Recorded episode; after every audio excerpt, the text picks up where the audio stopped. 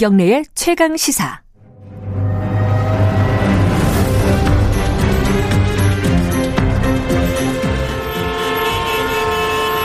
GPS가 연결되었습니다. 김경래의 최강 시사. 여의도 신호등.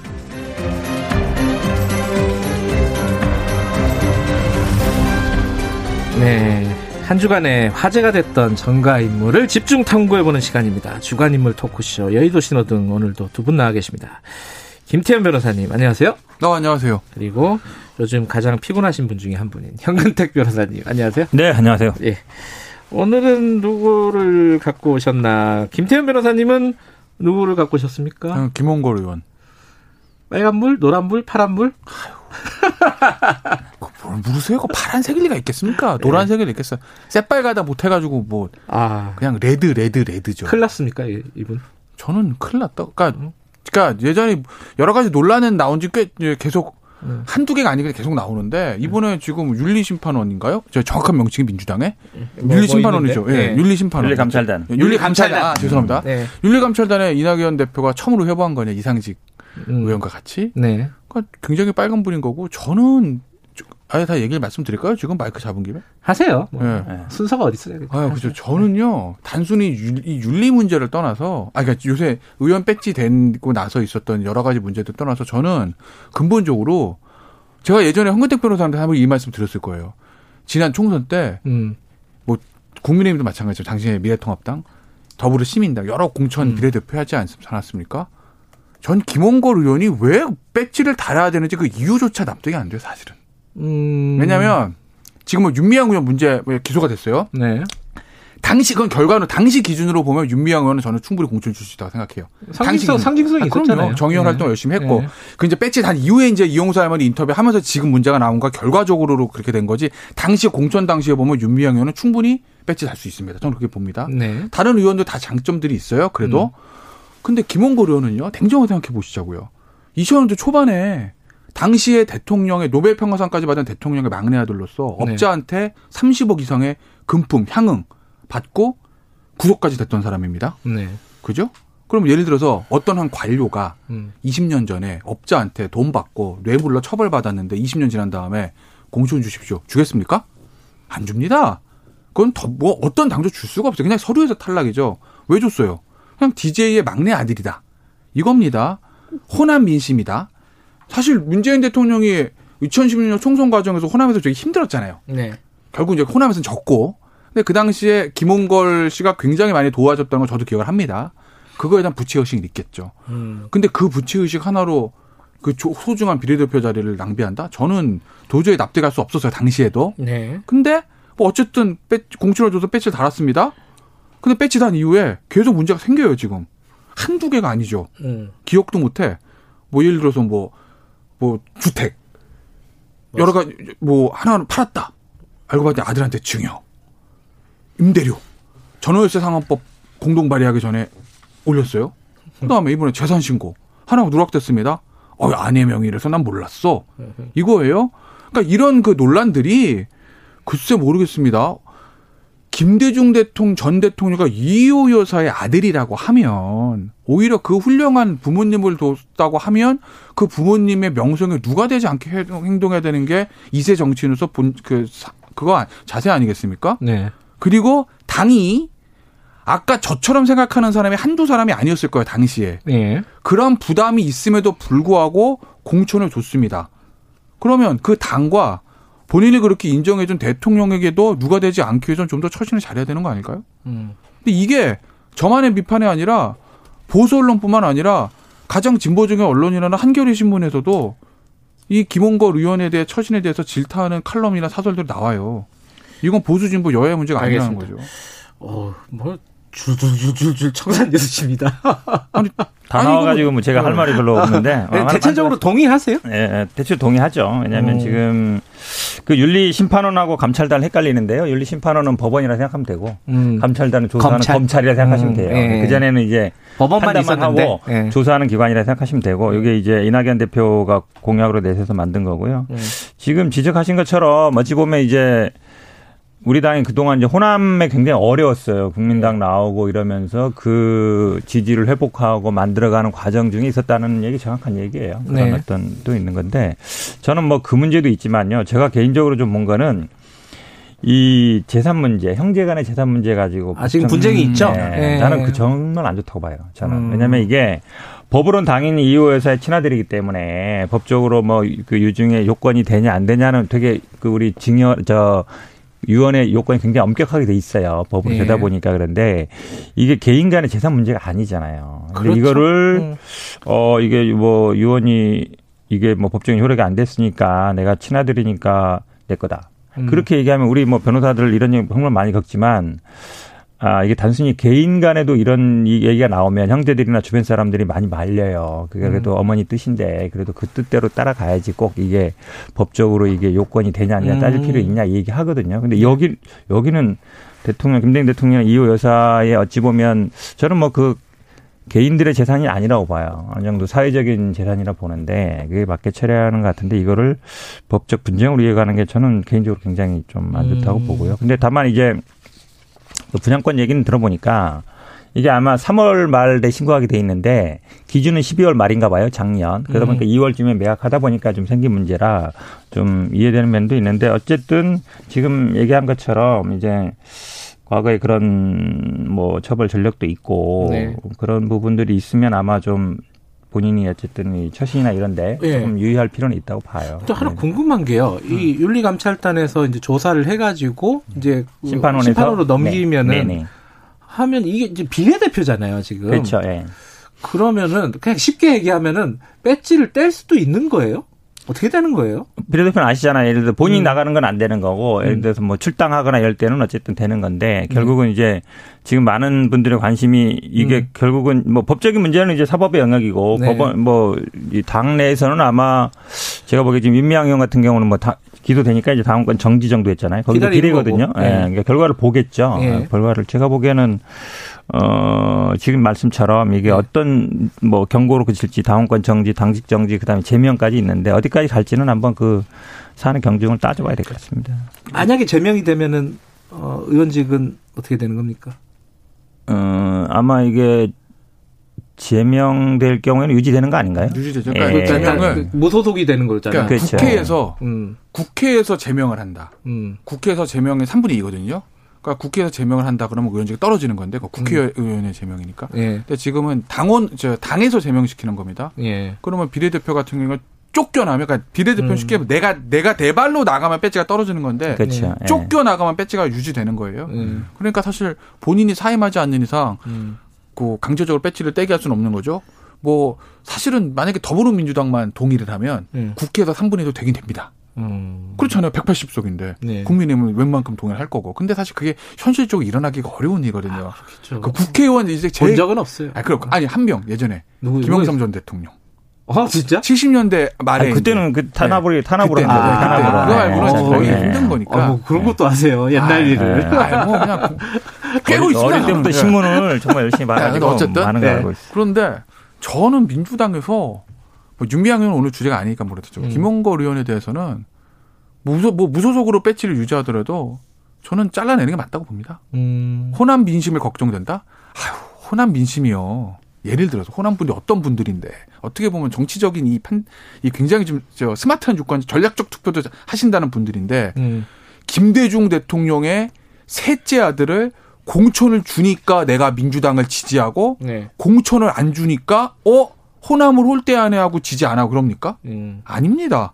지금 이 상황에서 김대중 대통령의 셋째 아들인 김원걸 의원을 쫓아냈으니 야 민주당이 이거 호남을 홀대하는 거 아니야? 뭐야 이거? 이렇게 보기 가겠습니까? 호남 민심 절대 그렇지 않습니다. 이거 호남 민심을 걱정할 게 아니라 저 김원걸 의원을 민주당에 품고 있으면서 나오는 플러스와 마이너스를 이익 형량을 해보면 이건 마이너스가 훨씬 무슨 플러스가 있어요? 음. 1도 찾을 수가 없는데 저는 플러스를. 자, 그러면 근데 어쨌든 김홍걸 의원 은 그렇다 어. 치고 지금 어 감찰단의 회부라고 하나요? 이거는 뭐라고 하나요? 조사를 하는 거죠. 네, 조사를 하고 예. 있는 의원이 이상직 의원이 또 있잖아요. 그렇죠. 이 부분은 어떻게 될 것 같아요? 그러니까 사실은 그 부분이 더 큰 것 같아요. 네. 왜냐면 음. 어제 나온 게 이제 아마 이분 재산이 뭐 수백억 대인데. 아, 그렇죠. 기업가니까. 근데 아마 어. 그 고용보험료 5억을 안 내가지고 이분들이 그 실업보험이라든지 아니면 정부의 혜택을 못 받고 있다는 거잖아요. 이게 사실 어찌 보면 이 도덕적 해이 문제라든지 특히 그 이런 공정의 문제보다 굉장히 큰 거잖아요. 그러니까 아들들, 딸들 돼 있고 이래서 사실은 저희 당 입장에서도 더 부담스럽죠. 음. 을들의 어떤 약자들의 그걸 보호해 주는 입장인데 음. 본인 재산도 많은데 왜 그 고용보험을 안 냈을까? 네. 왜냐하면 근데 결국은 그분들이 그럼 나중에 어디 가서 이제 하소연하느냐 문제가 돼서 저도 이 부분이 사실은 좀 어, 지금 많은 분들이 해고되고 있고 음. 그리고 실제로 어떤 혜택을 못 받고 있어서 이게 그렇다고 해서 또 개인 사기업에 정부 예산을 투입하기도 쉽지 않은 상황이고 예. 저는 뭐 오히려 김홍걸 의원 같은 경우는 개인 재산의 문제인데 이상지 의원 같은 경우에는 약간 이 약자들의 예, 이런 음. 불이익 그다음에 이런 문제라서 오히려 더 중하게 보고 있습니다 개인적으로. 이, 이분도 이 이상직원도 잘라내야죠. 네, 네. 아니, 진짜 이거는 왜냐면 민주당에 더 부담될 수 있는 게 이제 아까 네. 말했던 을에 대한 문제, 약자들의 문제들도 있고 뭐 일각에서 지금 보수 언론 쪽에서 나오는 얘기인데 왜 민주당이 이상직원을 이렇게 싸고 도냐? 음. 뭐 대통령이 뒤에 있는 거 아니냐? 뭐 그런 얘기들 하자 나오잖아요. 아, 실제로 제가 그렇다는 건 아니고. 그러니 이 이상직 의원을 계속 품고 있으면 음.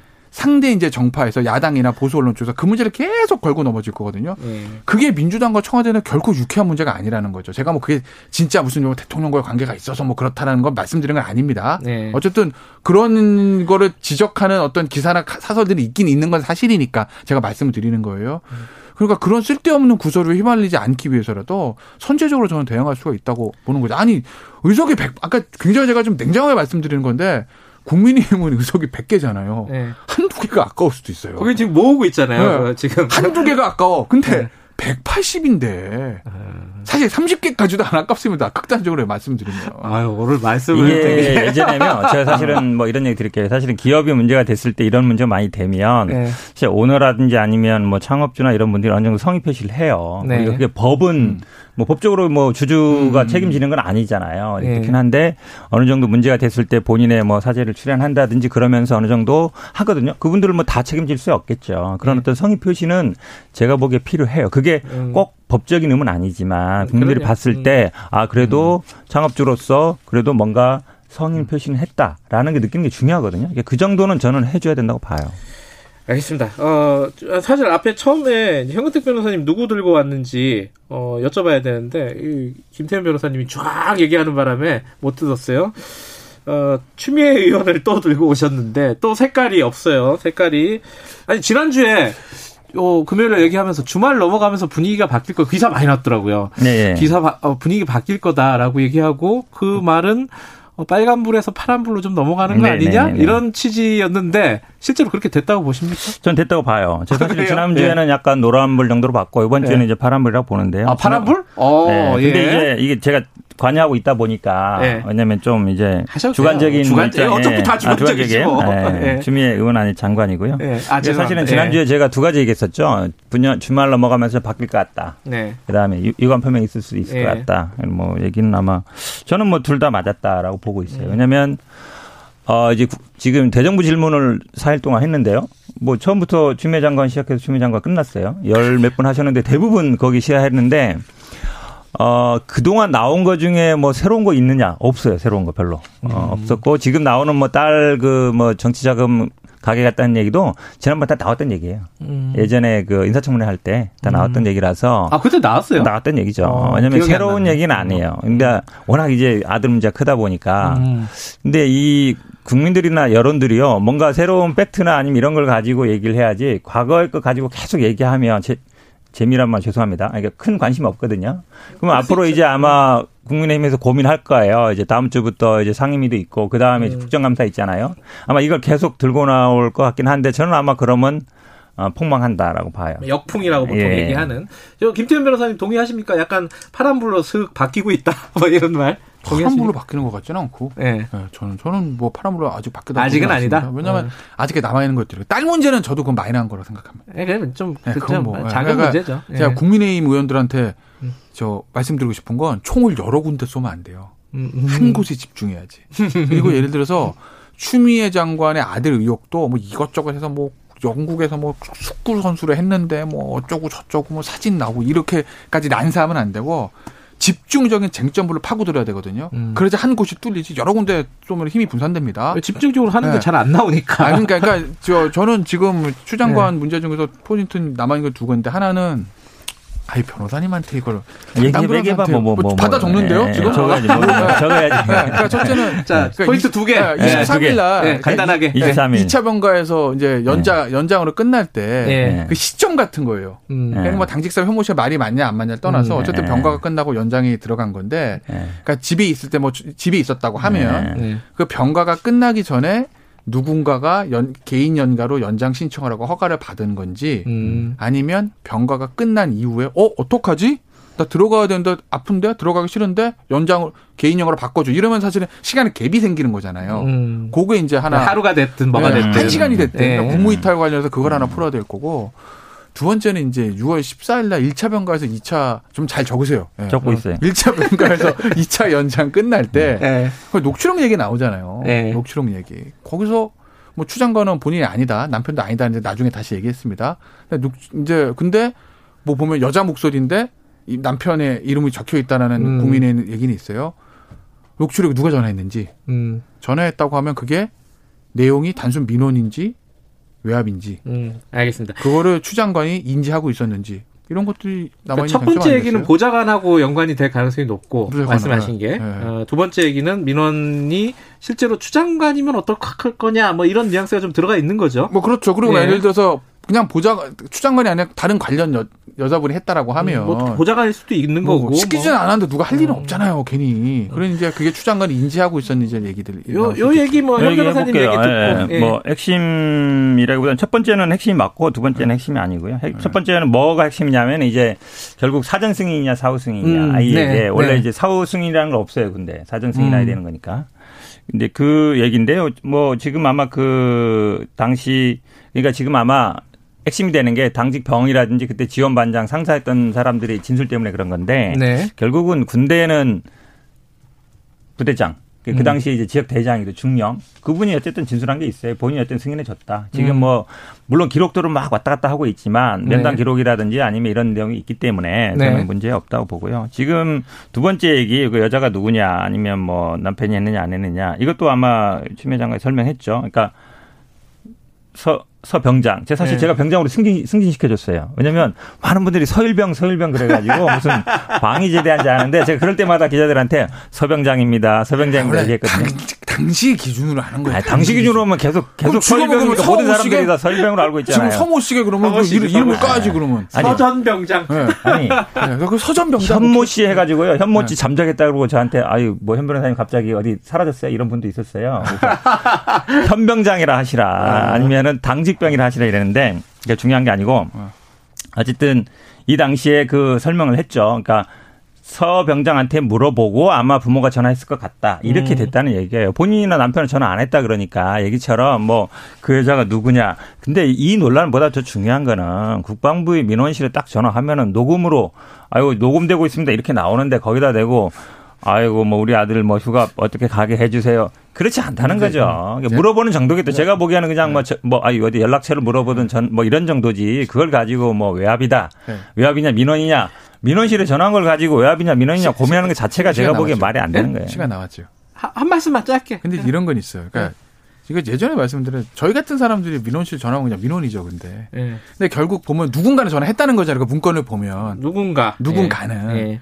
예. 근데 그게 추 장관이 몰랐다고 하면 결국 이제 아들이 부탁한 거라고 볼 수밖에 없거든요. 이걸 어떻게 알고 전화하겠어요, 음, 누군가가. 어, 그렇죠. 그죠? 음. 근데 이제 보세요. 그러니까 저는 이런 생각이 드는 거예요. 그러니까 요새 뭐 우리 예전에 다르게 뭐 대학도 그렇고 학부대도 그렇고 본인들이 안 하고 부모님이 해주는 경우들 꽤 있다고 합니다. 음. 그죠? 근데 이제 추 장관의 표현에 따르면 추미애 장관의 아들 서모 씨는 무릎이 아픈데도 불구하고 엄마의 그런 엄마가 정치적 거물이기 때문에 부담 안 주기 위해서 스스로 거의 군대 간 거나 마찬가지로 그렇게 얘기했잖아요. 얘기했죠. 음. 그리고 너무 능력이 뛰어나서 통역병도 무조건 뽑힐 만한 사- 아이라고 얘기를 했잖아요. 네. 그죠?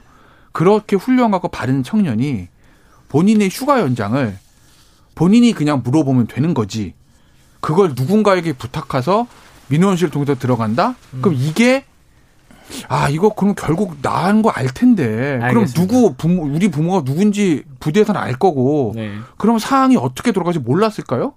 알겠습니다. 무엇 노리고 그러면 부탁을 했어? 난 이게 궁금하다는 거죠. 예. 법적인 어떤 문제가 뭘. 노래 노리긴 그 아까 절차를 물어보는 궁금하다고 거지. 나는. 본인도 물어볼 수왜 있고 내 주변 사람도 물어보는 거지 뭐. 애들 문제에 대해서 뭐 알겠습니다. 본인이 다 해야지. 네, 지금부터 시작하면은 안 됩니다. 어. 지금 여기서 끝내야 됩니다. 여기까지 드릴게요. 고맙습니다. 네, 맞습니다. 여의도 신호등 현근택 변호사님, 김태현 변호사님이었습니다. 어, 문자 하나 소개해 드릴까요? K7880님, 민주당 지지자지만 김태현 변호사님은 마음에 듭니다. 아유 감사합니다. 아유, 날- K7928님, 현 변호사님 너무 신사세요. 아유, 고맙습니다. 여기까지 드릴게요. 고맙습니다. 네, 현근택 고맙습니다. 변호사님, 김태현 변호사님이었습니다. 8시 50분입니다.